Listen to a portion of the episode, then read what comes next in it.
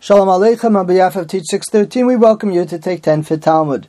Bava Kamma Kuf Dalid, Bava Kamma one oh four A, pagination is two oh seven.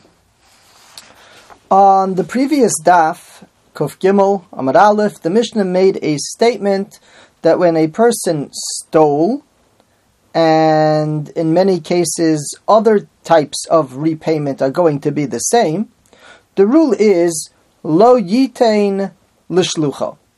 You can't simply send it with a messenger, a messenger that the Love appointed, a messenger that the Malve appointed, the Gazlan, the Nigzal, a messenger just because he's a messenger, he's been designated, is not enough to make him a valid method of repayment.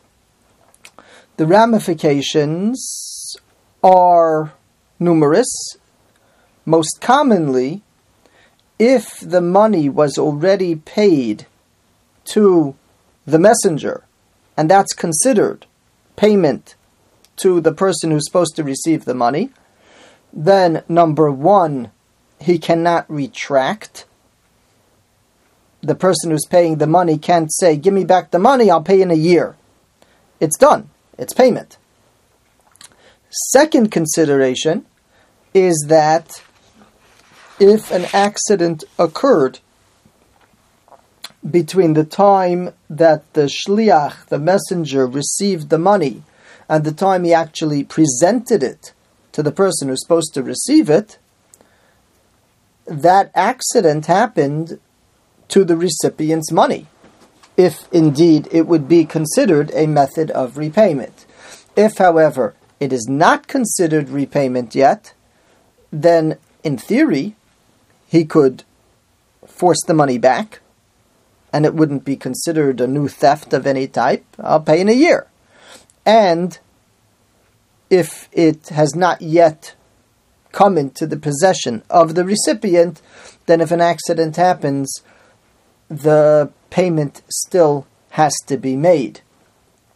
Now, there's an interesting halacha which sounds contradictory at first glance, but is compatible, and that is Pischei Choshen in Parakeh of Hilchos Halva'ah explains this, that if the love, the borrower, designates a messenger on behalf of the malva, the lender, and he pays this messenger, that's considered payment on one level, in that he can't take the money back. If, however, an accident happens, it's still considered the money of the borrower and never reached the lender's possession. You only gave it to a messenger that you designated. It sounds contradictory. Is it payment? Is it not payment? The answer is that money that's paid to this self-designated messenger puts the messenger in a position of Zachin La Adam Shelo Befanav. You can acquire things that are a merit to somebody else, even without their specific consent. So receiving the money on behalf of the person who lent it is considered a merit for him.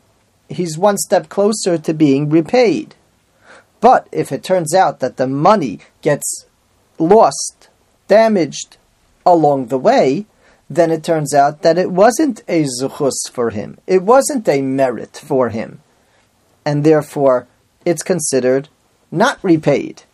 And you have a situation, very interestingly, where the person who's supposed to receive the money could straddle the fence, logically, until he finally gets the money.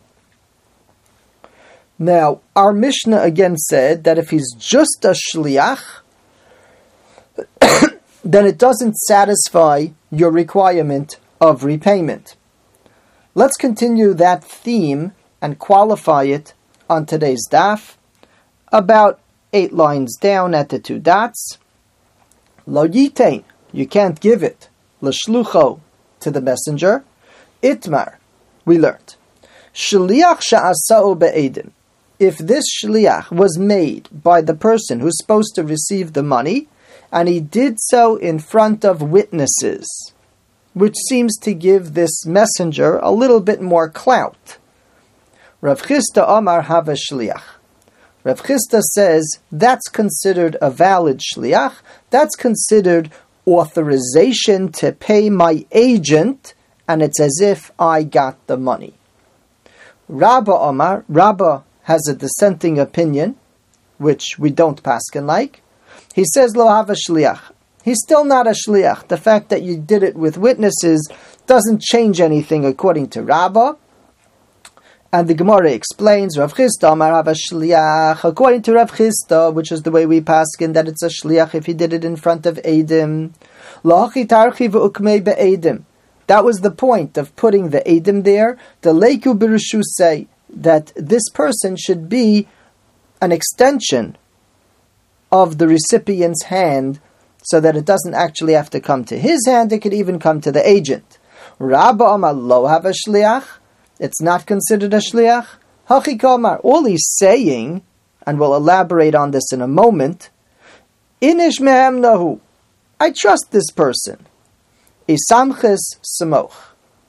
If you trust him too, so go ahead and trust him.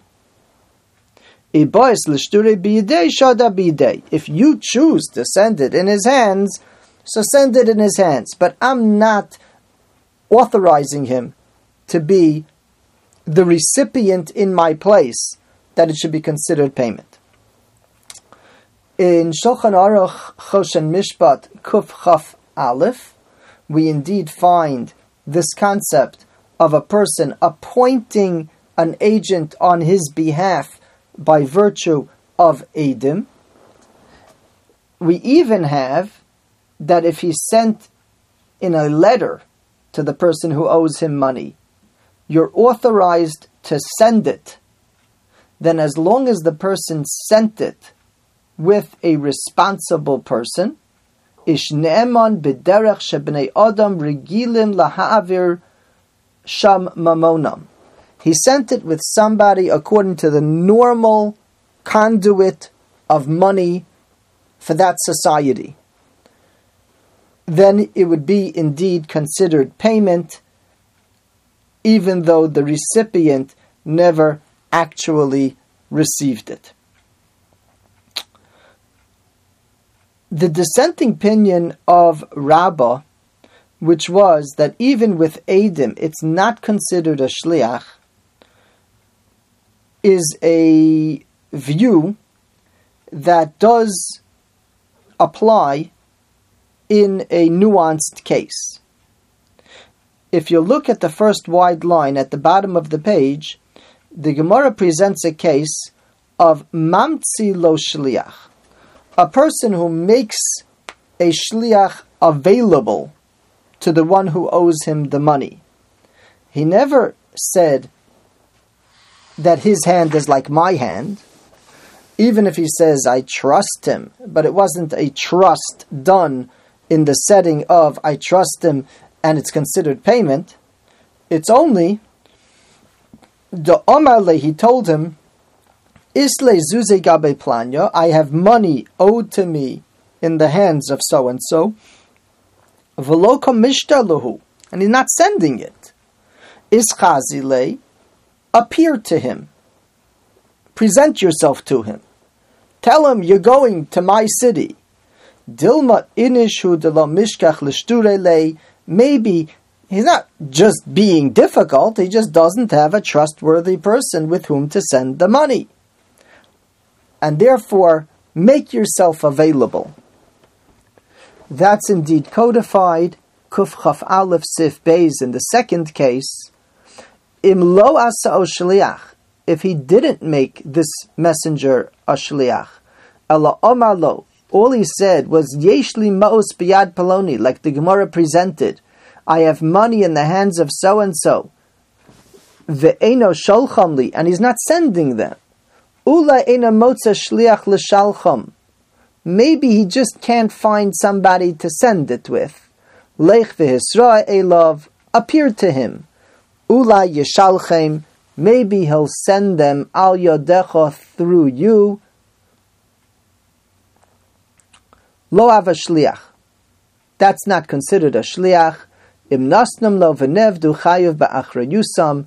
you gave it to such a person who was just sent to become available and it got lost, the person paying would still have to pay again.